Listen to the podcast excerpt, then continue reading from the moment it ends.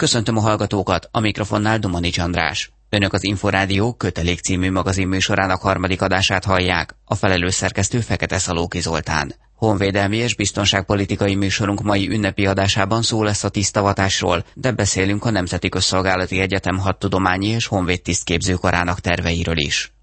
Augusztus 20-án 100 honvéd tisztet avatnak a Hősök terén. Ennek apropóján beszélgettünk Benkő Tibor vezérezredessel, a Magyar Honvédség vezérkari főnökével, a tisztek képzéséről, helyzetéről és jövőjéről. Nem csak gyarapodtunk számszakilag, hogy többen leszünk a Magyar Honvédségnél száz fiatal, tisztel, hanem gazdagodtunk is. És ezt mondhatom azért, mert olyan jól felkészült, olyan szorgalmas fiatal katona hölgyeket és férfiakat, fiúkat kapunk az elkövetkezendő napokban, akik kiváló felkészültségről tettek tanúbizonyságot most a vizsgák ideje alatt is. Nagyon szép tanulmányi eredményeket értek el. A száz főből négy fő teljesen kiváló, tehát négy év alatt csak ötös osztályzatot kaptak mindenből. Ez ezen kívül 29 fő pedig jeles, kiváló eredményt végzett, tehát aki 4,5-es átlagon felüli eredményt ért el. Mennyiben mások ezek az új tisztek, mint az elmúlt évtizedek tisztjei? Van egy alapkövetelmény, egy tisztel szemben. Nekik úgy kell példamutatóan élni, dolgozni, szolgálni, hogy az a magyar társadalom számára is példaértékű legyen.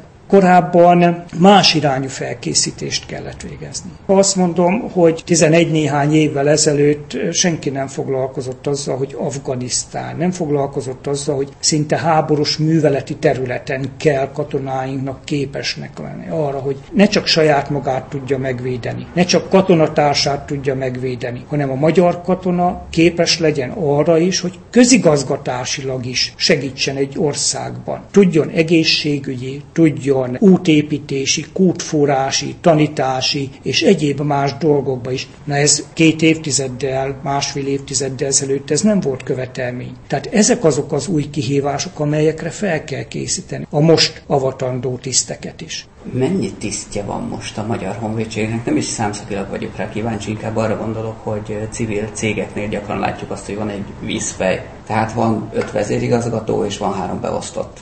Ha a Magyar Honvédséget nézzük, sokszor szokták ezt mondani, hogy nagy a vízfej a Magyar Honvédségen belül. Azt látni kell, hogy a Magyar Honvédség úgy épül fel, hogy van egy úgynevezett békelétszám, és van egy műveleti, tehát egy békétől eltérő időszaki létszám a vezetésért, a szervezésért, az irányításért felelős tisztek jelentős része az megvan most békében. Egy műveleti tevékenység folyamán nem lehet azt mondani, hogy itt van a sok tartalékos katona, mert most be lehet hozni a tartalékos katonát, mert olyan időszak van, mert háborús helyzet van, vagy veszélyhelyzet van, de annak az élére is, hát majd oda rakunk valakit. Nem. Az ő élükre is felkészült, tapasztalt katonatiszt kell aki tudja, hogy hogyan kell egy harceljárást lefolytatni, aki tudja, hogy hogyan lehet a katonák életét minél inkább megóvni. Ezért nyilván békében, ha az arányokat nézzük, akkor úgy tűnik, hogy sok a tiszt. A vízfej, az ha valahol van és volt, az valóban itt a stratégiai szinten, tehát a minisztérium, a minisztérium háttérintézményei, a vezérkar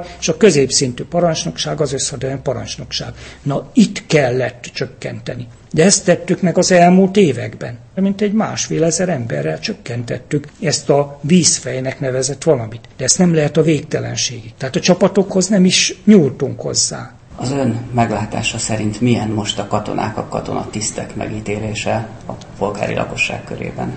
Ha a statisztikai adatokat nézzük, mert ilyen felmérések ugye azért mindig készülnek, ha csak ezt nézzük, akkor azt kell mondanom, hogy jó. Ugyanakkor én mindig mélyebbre ható vizsgálatokat szeretek ebben a kérdésben látni, és mindig azt mondom, hogy a közvélemény megítélése az egy tükör a katona előtt. Vagyis közvélemény csak úgy általánosságban nem ítélkezik. Ő valakiről formálja azt a véleményt. És hogy jó legyen a megítélésünk, annak érdekében elsősorban katonának kell tenni. Hogy az a polgári személy azt tudja mondani, nézd csak, ez a katona, láttuk, hogy teljesíti a szolgálat, tényleg a gátokon, tényleg a másik helyzetben, tényleg szolgál a tehetásban, tényleg amikor ugye a bombákat, meg fel nem robbant gránátokat, aknákat meg kell semmisíteni a tűzszerészeknek. És te tudod ám, hogy ez a katona jól felkészült, ilyen iskolai végzettséggel rendelkezik, olyan diplomája van, nyelvet beszél, intelligens, és hagy ne soroljam. Ha ezt a közvélemény látja, a közvélemény ezt tapasztalja, az lesz az igazi mértékadója annak a megítélésnek. Éppen ezért fontos számunkra az, hogy ne forduljanak elő olyan visszaélések és olyan dolgok, amelyek korábbi időszakban előfordultak. Ugye hát nem kell említenem konkrét példát, hogy ne tudják azt mondani, hogy ugye ennek részese volt egy katona mert az a közvélemény megítélésében rendkívül, de rendkívül nagy hátrányt jelent minden katona számára. Tisztek körében maga a tisztipálya mennyire megbecsült? Most ugye egy új életpályamodell kidolgozása van folyamatban. Ez egy más életpályamodell lesz, mint ami a korábbi években volt. Korábbi években az volt, hogy a Magyar Honvédségben, aki nem tud tovább szolgálni valamilyen okból kifolyólag, és megvan a 25 éves szolgálti viszonya, elment nyugállományba. Ez a továbbiakban nem járható út. Ez az ország azért annyira nem gazdag, hogy így elpazarolja azt a tudást, amelyel egyébként egy katona rendelkezik. Az új életpályamodell viszont nem azt mondja, hogy akkor most mindenki bent marad a Magyar Honvédségnél 65 éves koráig. Az új életpályamodell azt mondja, hogy a Magyar Honvédség kötelékében csak a legjobbak maradhassanak. De akik nem tudnak bent maradni, de felkészültsége, iskolai végzettsége és egyéb más, hagyj ne soroljam azt a sok-sok mindent, ami ehhez tartozik. Ennek alapján ő kerüljön vissza a polgári életbe, és legyen hasznos tagja a társadalomnak tanulásról, az elméleti képzésről most már nagyon sokat beszéltünk, de milyen fizikai állapotban vannak a Magyar Honvédség tisztjei? Gondolok itt arra, hogy például Orbán Viktor miniszterelnöknek volt régebben egy olyan kijelentés, hogy nem akar pocakos tiszteket látni. Igen, nem szereti, igen, azt mondta valóban a miniszterelnök úr, hogy nem szereti a pocakos tábornokokat, a pocakos tiszteket. Ez így is van egyébként, és ez helyén való. Vannak testi adottságok amelyet bármit tesz az ember, akkor is látszik rajta, hogy ő egy olyan mackós típus. Na de a mackós típusú tisztnek is teljesíteni kell azokat a követelményeket, amelyet egy független bizottság állapít meg. Tehát nem úgy van, hogy a parancsnok, á, nekem jó cimborám, meg a, a, ő a szomszéd, és akkor majd ő aláírja a papíromat. Nem. Ez van egy külön egészségügyi, alkalmassági vizsgáló intézet, ahol pártatlan emberek állapítják meg, hogy az illető alkalmas vagy alkalmatlan. Ez évi rendszerességgel van egészségügyi vizsgálat és felmérés. Minden évben van teljesítmény értékelés. Nagyon szigorú az elvárás, a törvény, ha ezt valaki nem teljesíti, nem tudja a normát teljesíteni, fél évet kap arra, hogy olyan helyzetbe hozza magát, hogy képes a normákat teljesíteni. Ha mindezt nem teszi meg, bizony a szolgálti viszonya az illetőnek megszüntetésre kerül.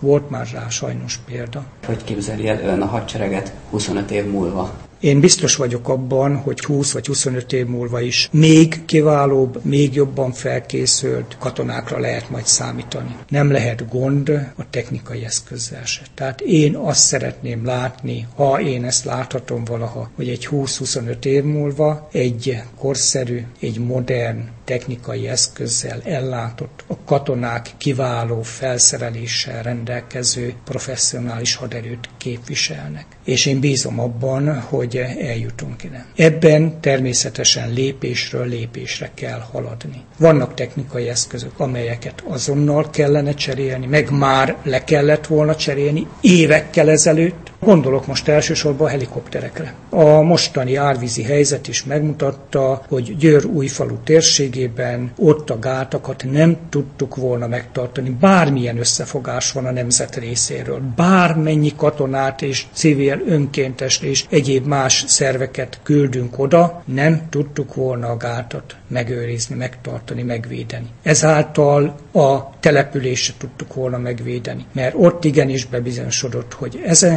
helikopterek elengedhetetlenül fontosak. Benkő Tibor vezérezredest a Magyar Honvédség vezérkari főnökét hallották.